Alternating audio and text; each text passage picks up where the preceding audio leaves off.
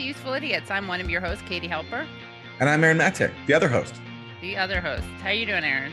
I'm well, Katie. How are you? Any any summertime stories in this You know, fun summer?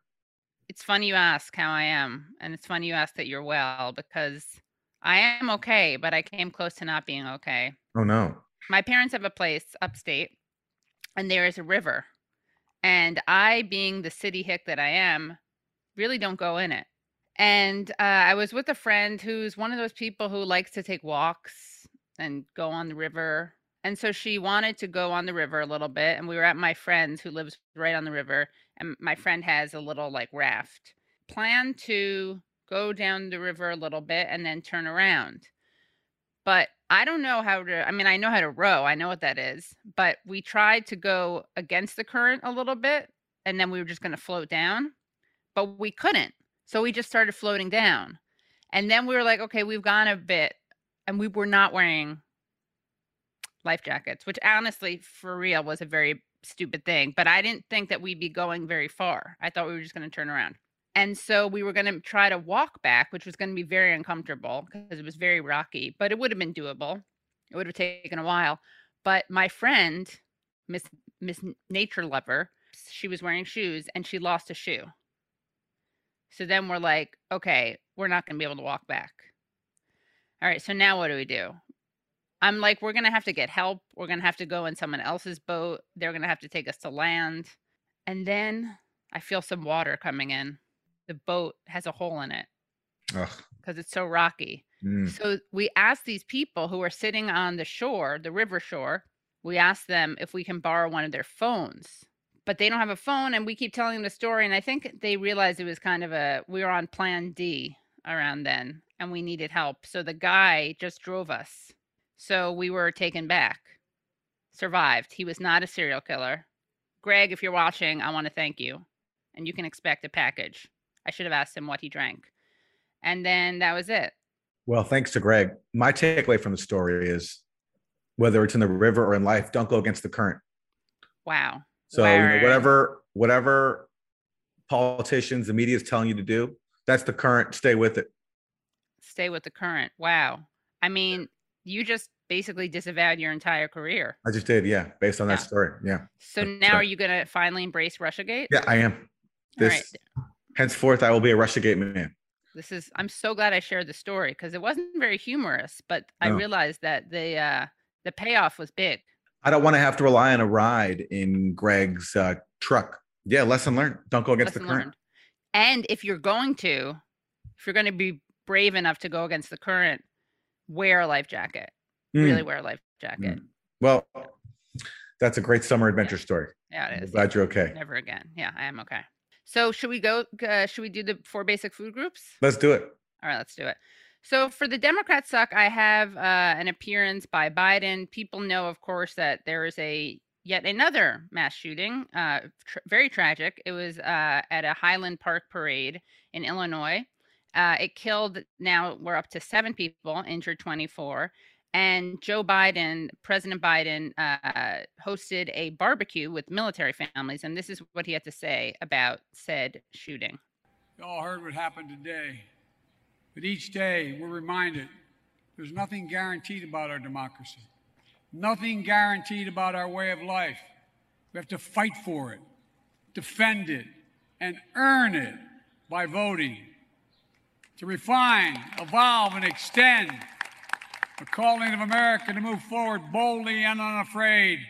Aaron, you have to earn the right to not be shot.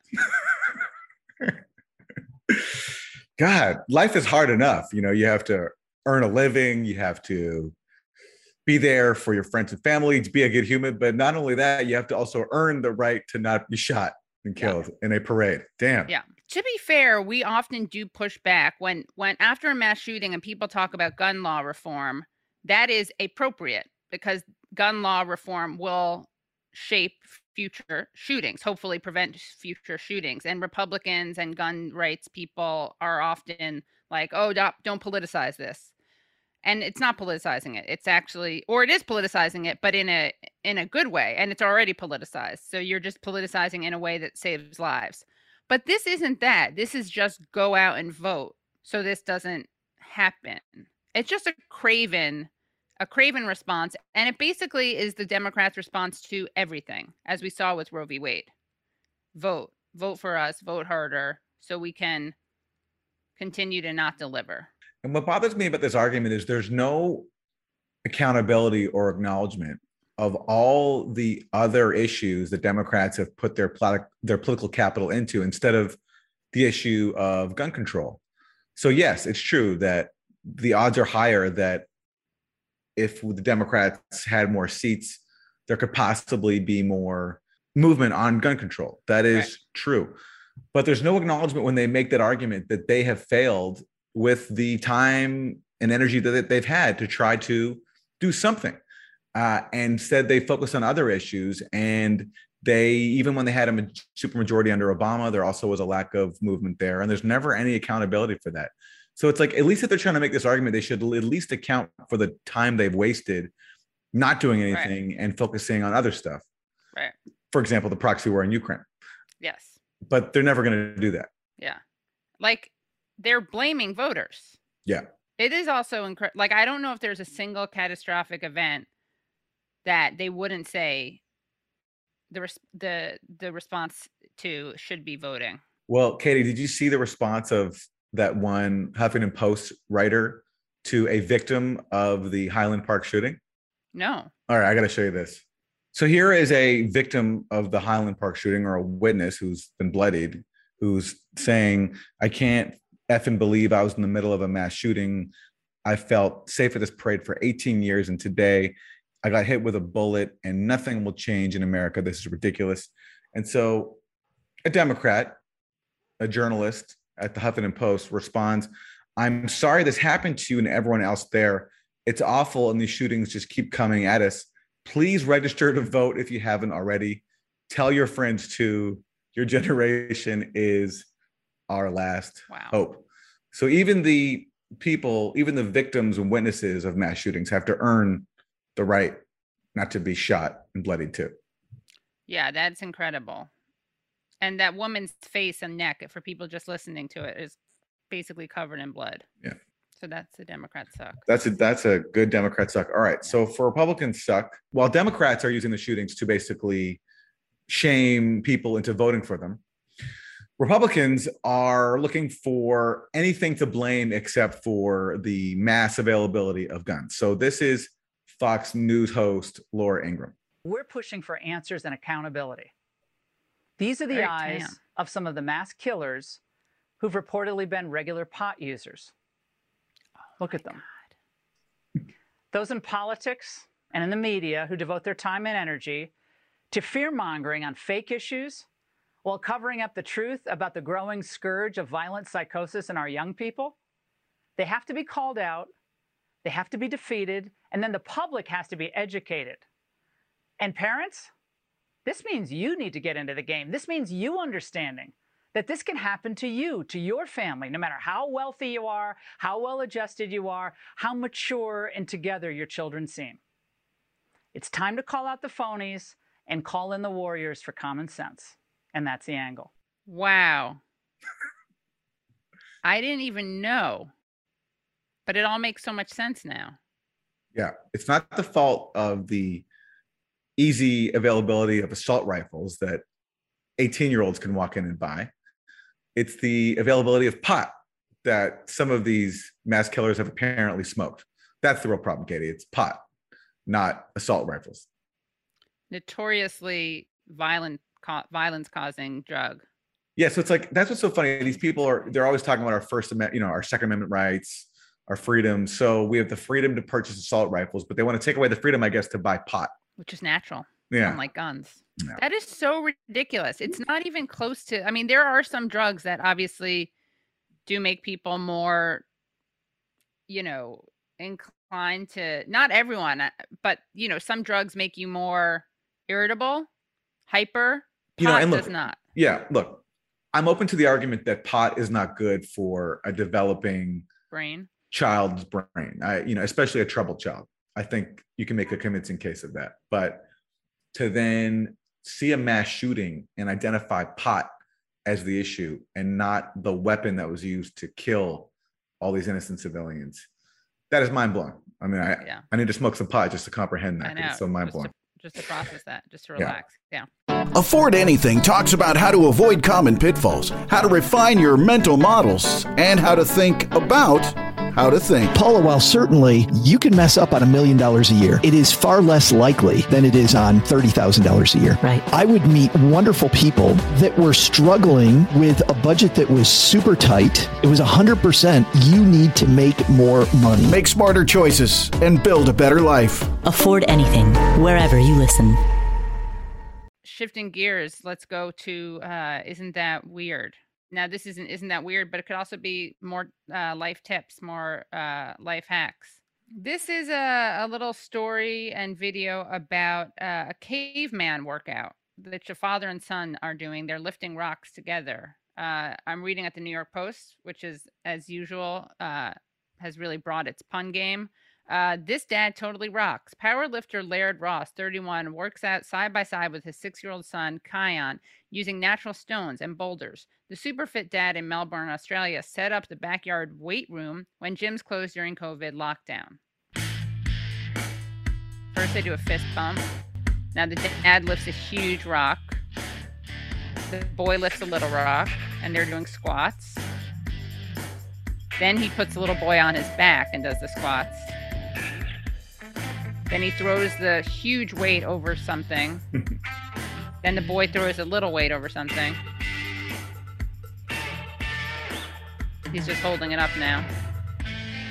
All right. So, what do you think of that workout, Aaron? Would you do that workout? I think it's creative. It is creative. I think it's participatory. The whole family is involved. Uh, yeah. Intergenerational. Yeah. I mean, is it cultural appropriation, though, How so? of cavemen? Yeah, but yes, it is. I guess, but, but it's. I mean, uh, isn't at this point is it fair to appropriate from from cave men from cave people? I don't think if the cave, cave. people were allowed around today, would, would they object? I don't know, but we can't really speak for them. We can't. No, it's true. All right. So you're saying out of a excess of caution and be culturally sensitive, you're saying we shouldn't engage in. Yeah. So I just realized I didn't plan this, but this is almost like an isn't that terrible Mm, mm. more than isn't that weird. Sorry. So then, guys. but by that standard, is- Jurassic Park cultural appropriation because the Oh, yeah. dinosaurs aren't around anymore Yeah. to speak for themselves? yeah. Mm. To roar for themselves. Yeah. All right. Well, we, just canceled a lot of a lot of genres right now. A lot of genres. Yeah. Yeah. We brought you film criticism, Yeah. sociology, critique. Wow. This is really is a one-stop shop for everything. All right. So for isn't that terrible? We have a really spooky story coming out of a Colorado funeral home. Colorado funeral home owner admits to selling body parts for cash. A former Colorado funeral home owner pleaded guilty to secretly dissecting corpses and selling body parts without consent from mourning relatives. Megan Hess, who operated the Sunset Mesa Funeral Home in Montrose, and a human body parts business called Donor Services from the same building, admitted in federal court to defrauding at least a dozen families who had paid to have their late loved ones cremated. Instead of cremating the bodies, she harvested heads, spines, arms, and legs, and then sold them, according to court records. Prosecutors are calling for Hess to be sentenced to 12 to 15 years in prison. Her defense attorney has requested a lighter sentence of two years. In 2009, Hess and her mother launched a nonprofit donor services organization called Sunset Mesa Funeral Foundation, or MESA, a body broker service operating out of the funeral home, doing business that would sell body parts to third parties, mostly for surgical training and other educational purposes. The pair charged customers $1,000 or more for cremations that never occurred. To maximize profits, Hess targeted poor and vulnerable families struggling as they made arrangements in their relatives' final days, according to court documents. She also offered free cremations in exchange for a body donation. Many families received ashes mixed with the remains of different cadavers, prosecutors said. One client received a concrete mix instead of the remains of their loved one. That is terrible. that is terrible. Yeah. Concrete mix is pretty stupid. That's going to be a lot heavier than ashes. Mm, that's a good point. But she's not even good at this. Yeah. I wonder how they brought her down. Like, how did they? Yeah. Did one family complain, and was there? Did someone go undercover? I mean, this is just a crazy story. And who is she selling them to? Well, she's selling them to laboratories and other places that use body parts for research. They have a quote. This is scary. This is a quote that she wrote to a prospective body parts buyer in 2014. Meeting with hospice on the 4th, opening the floodgates of donors. They have four or five deaths a day. Get ready. How about a deal on full embalmed spines? $950? Now, I'm a little conflicted about this because, as people who watch the show know, I have some interesting philosophical thoughts about necrophilia uh, the morality of it, which you, basically involves the only reason I think it's bad is because it's for the relatives of those people or people who believe in afterlife and stuff. But part of me is like, I don't know, maybe it's it's good to the the bad part is if it's coercive and she's she has and that people are struggling and then she takes advantage of that to buy them. But I do think that human bodies should be used for science. Louis C.K. has a funny joke about this where he says that he would volunteer his body to be used by people who like are into like necrophilia. He wouldn't mind because he says someone has to do it, you know. Yeah. Uh, right. So he'd be willing to do it for him for himself after he passes. For others. For others. yeah. yeah. But anyway, yeah, terrible. And glad this person got caught. Yeah, but I would go for two years. Two years? Yeah, it's fair. Instead of uh 12 to 15. Yeah. I wonder how she pled pleaded not guilty last time. She also, I want to just give her a shout out. She really rocks a great early '90s hairdo and makeup, which actually probably made me feel more sympathy for her than I think she deserves. Right. Because yeah, I do love that hairstyle. It's great. Yeah. All right. Well, that isn't isn't that terrible. So we like to give you a stone moment when we can, and we have a stone moment for you from none other than Kamala Harris, and this is her addressing the shooting in Highland Park, Illinois. Um, we got to take this stuff seriously, as seriously as you are, because you have been forced to have to take it seriously. The whole nation should understand and have a level of empathy to understand that this can happen anywhere in any peace-loving community, and we should stand together and speak out about why it's got to stop. Uh, Madam Vice President. Thank you. We got to take this seriously because we've been forced to take this seriously because you're taking this seriously. Yeah.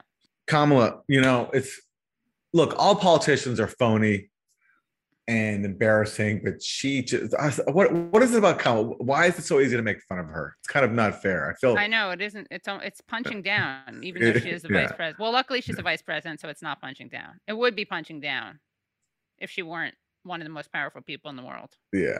So yeah. thank God for that.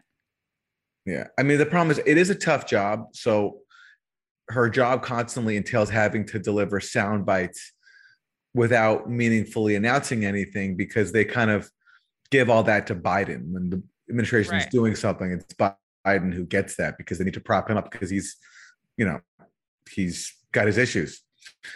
So she's in this tough position where she has to constantly try to make statements without saying anything. Also, because the Biden administration doesn't really do anything. So that's just a, right. a tough job. And he gaps it up. But makes for great stone moments.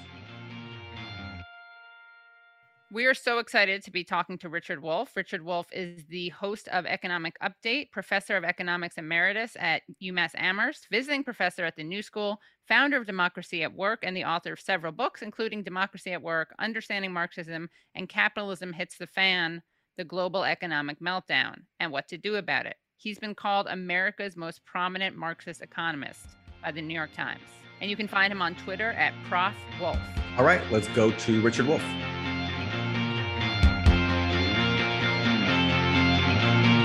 So we're so excited to have with us Richard Wolff. and there's so much we could talk about with you. But let's start off with what a lot of people are talking about, which is inflation. What is causing this inflation, and what are the major myths about inflation that need to be debunked?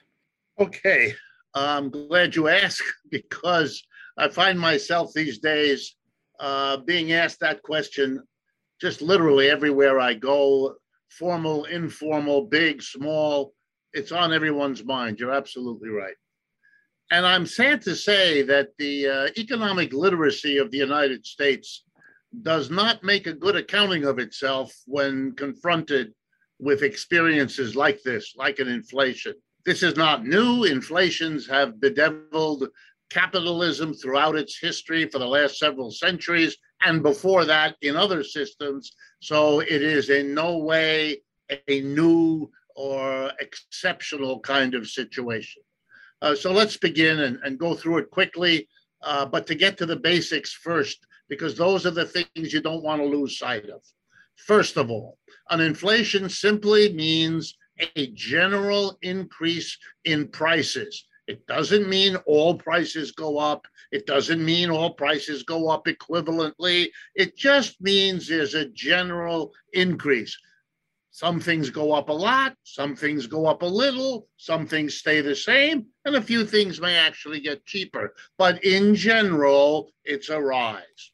And the government keeps track of that in every society because it happens so often and because it is so dangerous and harmful, which is why we have records. And I can tell you, for example, that the inflation in the United States is currently in the neighborhood of 8.5%. The inflation today in France is 5.8%, uh, barely over half of that. The inflation in Britain is nine plus percent more than ours, and I could go on. Uh, by the way, just a footnote here the inflation rate in China and Japan, a communist country with a communist party and a capitalist country, uh, are between one and two percent. So when you hear politicians tell you uh, about, well, it's not our problem, everybody has, that's not true. That's an attempt to make it less critical about them uh, as if the whole world were suffering uh, on the same scale. It isn't true. It has almost never been true. It isn't true now.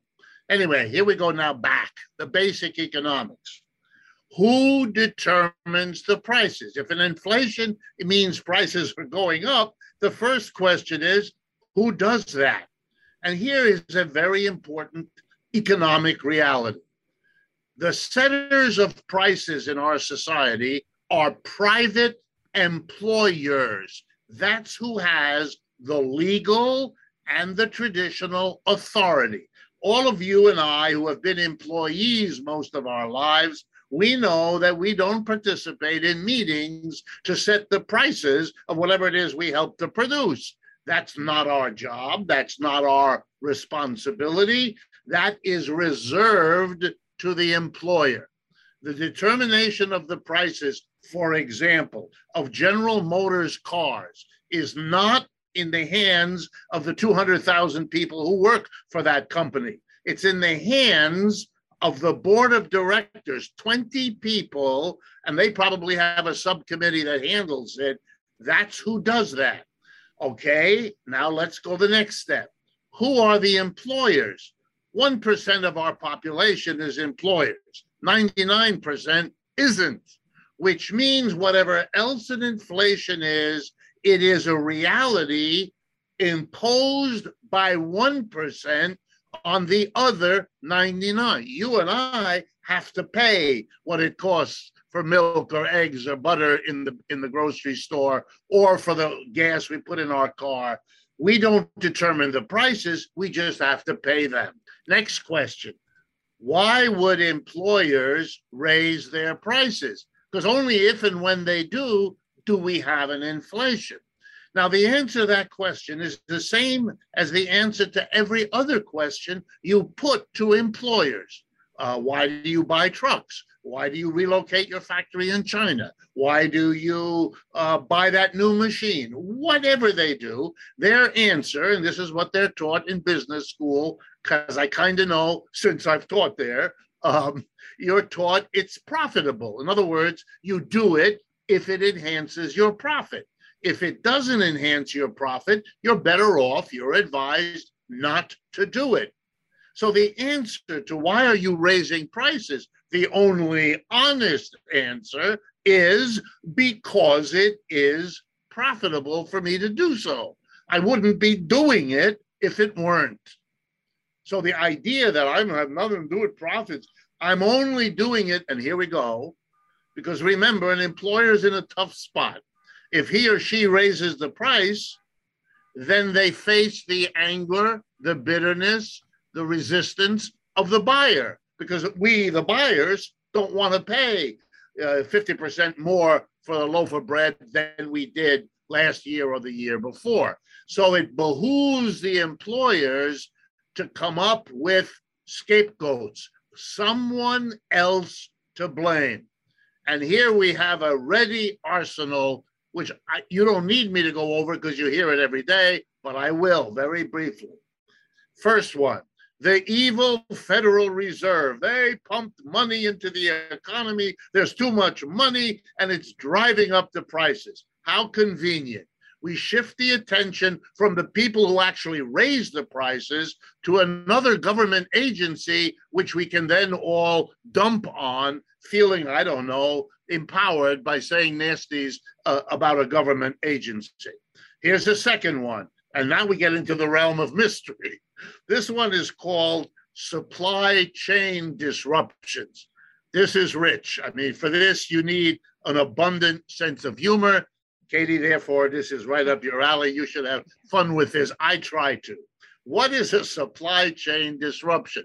Well, it's what it says it is. It means that if you're a company making something, some input that you need you know, if you're a chair making company, you need lumber and a hammer and nails and glue and stuff like that to make chairs. So you need to have a supply coming to your chair factory. You don't care whether it comes five miles away or 50 miles away or 5,000 miles away.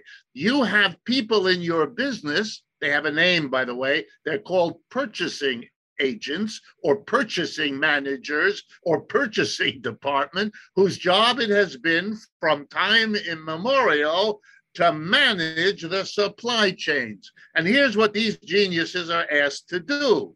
If you have one supplier, get a second one in case the first one punks out on you.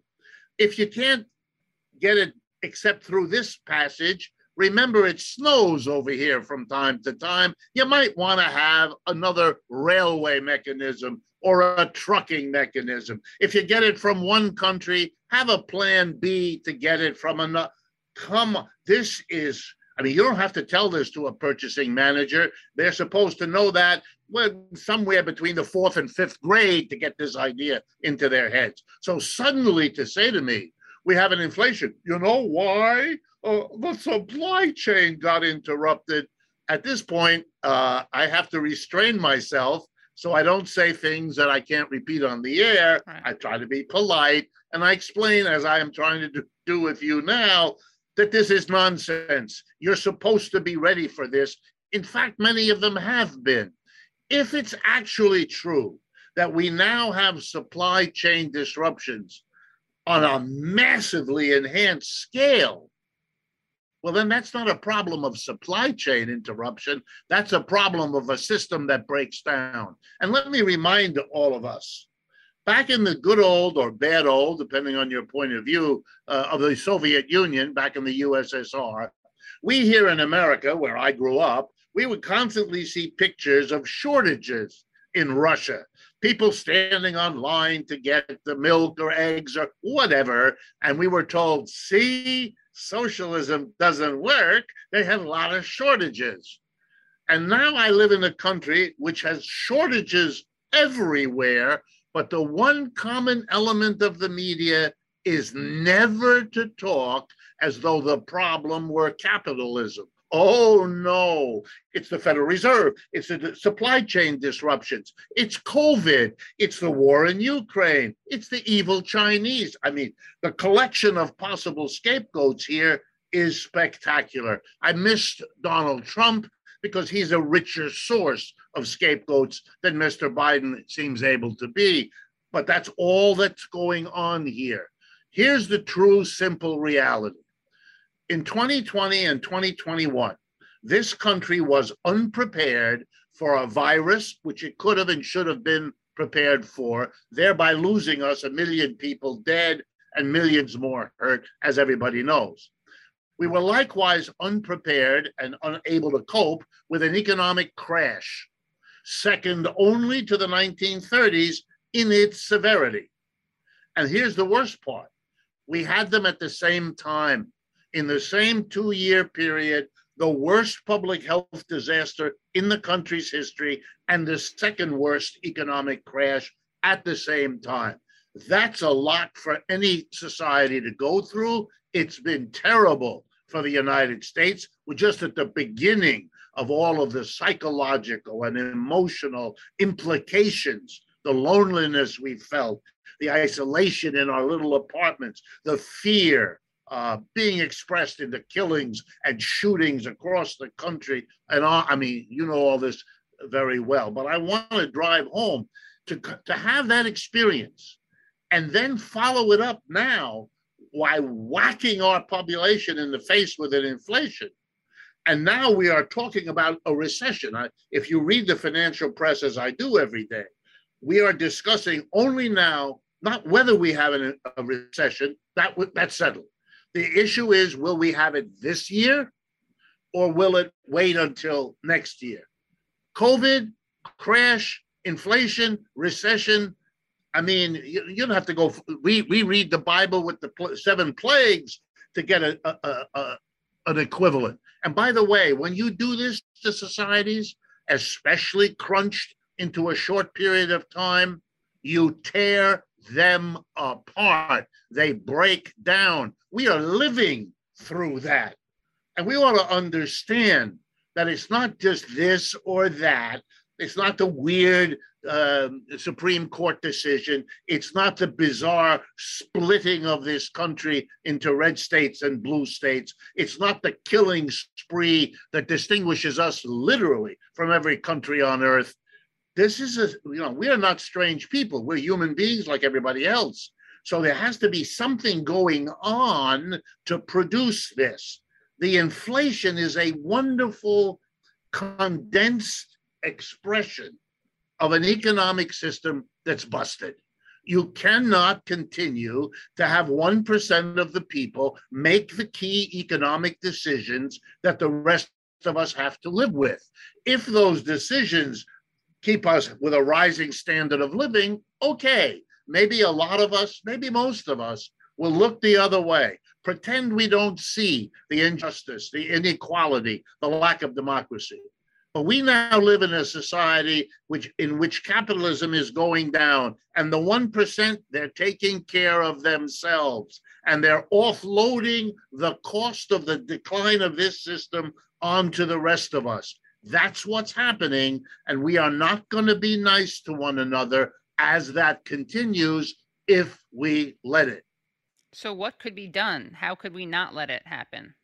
Well, I don't want to scare anybody, but uh, you know, we're past the point of uh, reforms. We're, you know, we've done, we've been there, we've tried it. We've had lots of people, Republicans, Democrats, liberals, conservatives, who have tried one or another fix it over here, do this over there, pass this law, regulate it.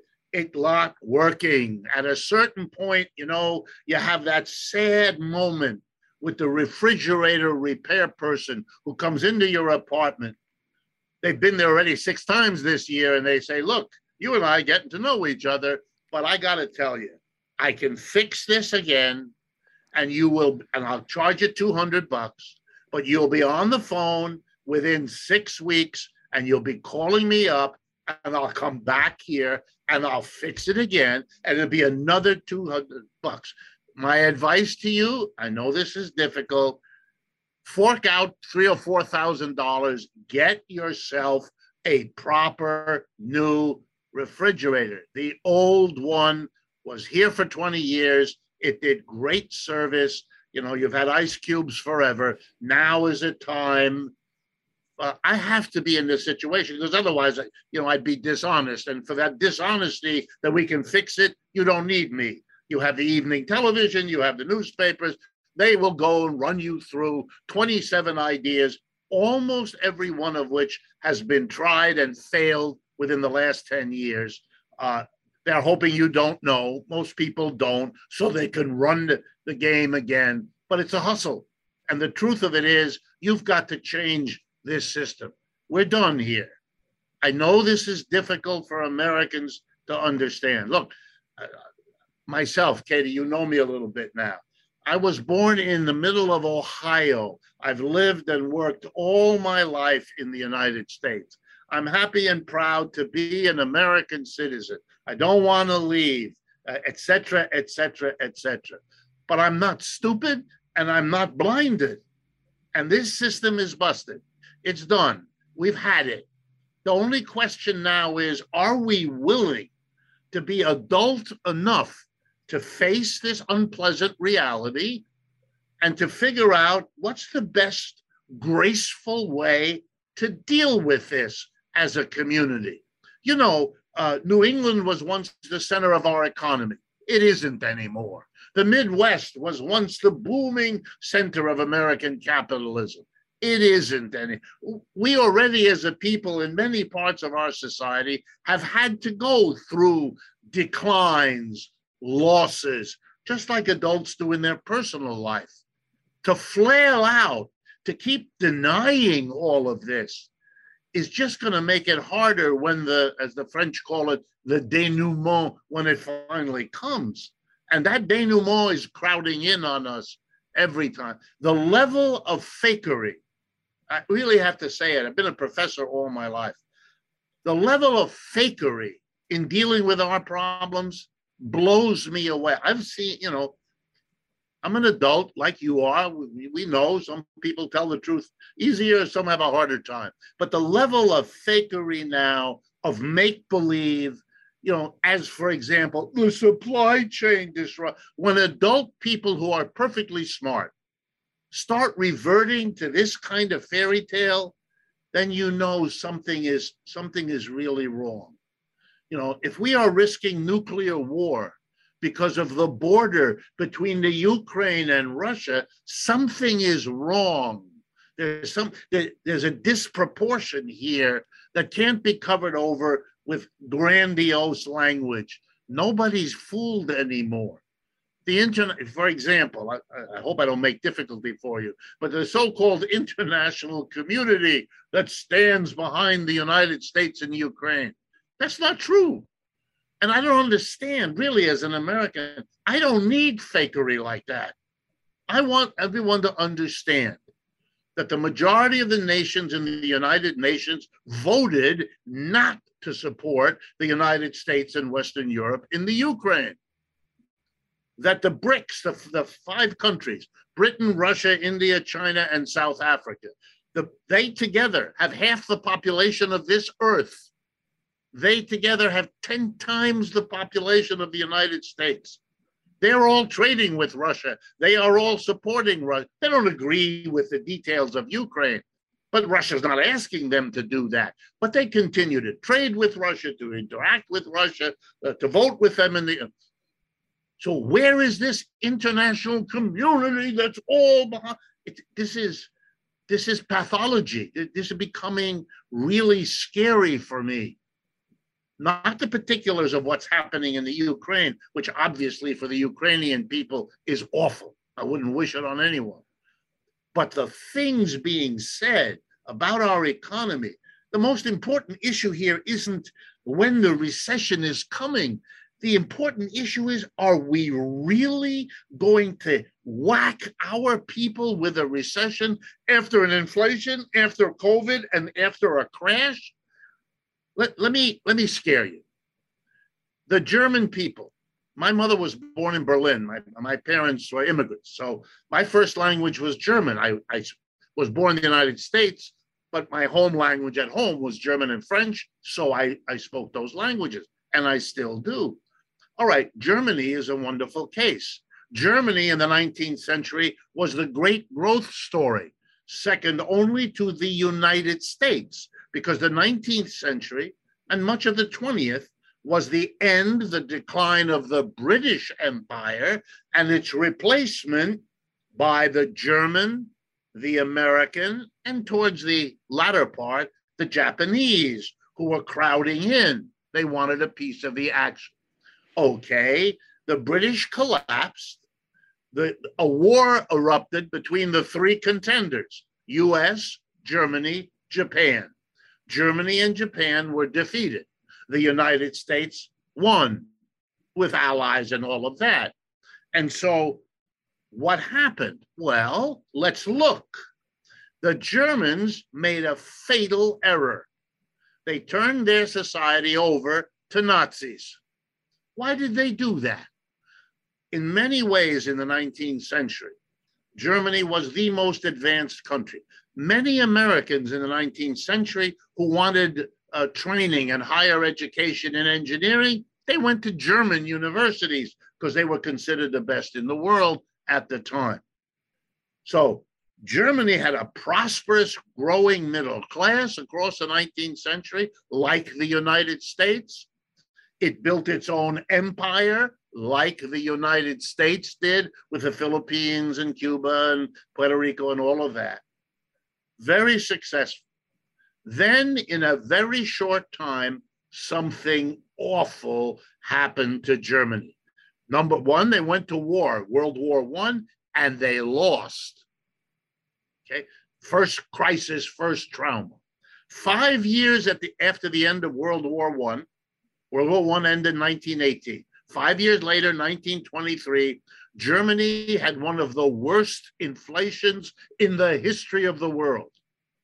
Let me give you an example. In 1918, one dollar got you four German marks. Uh, the mark was the name of the currency in Germany. In 1923, November, one dollar got you, ready now, one million German marks. Prices were doubling every hour in the store. Workers would get their paycheck at noon in a paper bag and run to the store to buy, you know, milk and butter and eggs for the evening meal. Because if they didn't, if they waited till the evening, there wouldn't be a, uh, enough money in the bag to buy that amount of eggs and milk and butter. So you, you know, you, you, it's beyond. So you know what this did? It took the German family, which was one of the most frugal in the world. To this day, Germans hoard. They they save money. They do not spend money. They do not uh, hold bank accounts. They do not use credit cards the way we do uh, in the United States. They had saved. Those savings were wiped out. 40 years of family savings couldn't buy you a quarter pound of butter at the end of 1923. World War One, terrible, fought in Germany, killed huge numbers of people. Then an inflation wiped out the savings. And then five years later, in 1929, the World Great Depression hits Germany, and it was too much. You had you had imposed economic crashes on the German people economic, political, cultural, you know, you name it. And they cracked. These are sophisticated, educated people, more than almost any other country in the world. And yet they turned these tall, blue eyed, blonde Germans, decided that their savior was a short, ugly, dark haired Austrian. I mean, it's beyond words what was done there. And then they followed him for 12 years until everything collapsed. You know, we're we're in dangerous territory, folks. That's my point. You subject the working class the way we are doing, you are going to split it. You are going to make it get crazy. We don't have a Hitler yet, but we have QAnon we have the equivalent all over the place. We think desperately poor immigrants from Central America are threatening our economy.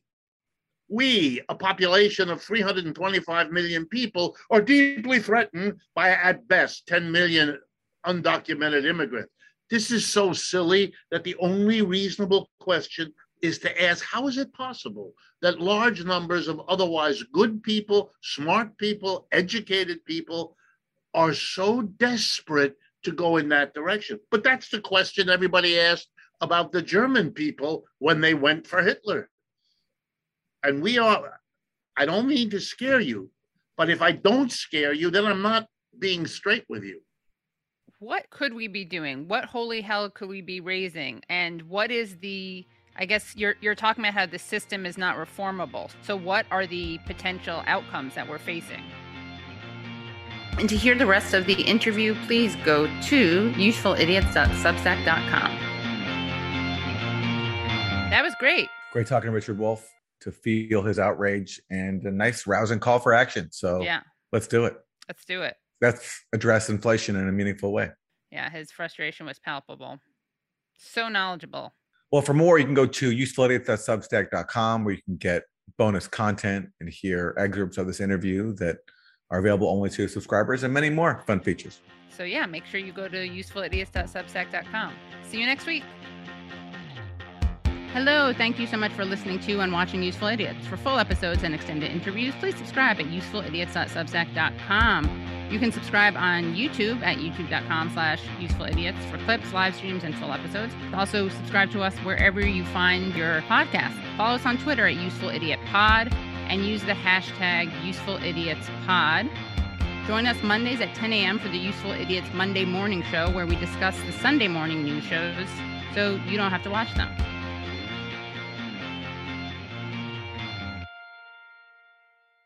The Bigger Pockets portfolio of podcasts are worthy of your investment. We're having a real conversation as real real estate investors. New episodes available every day. It's important to buy where it makes money and not necessarily where you want to travel to. Bigger Pockets, On the Market, Rookie Real Estate, or Money Podcast. The purpose of flipping is to create more cash so then you can reinvest into other types of properties. The Bigger Pockets Podcast on YouTube or wherever you listen.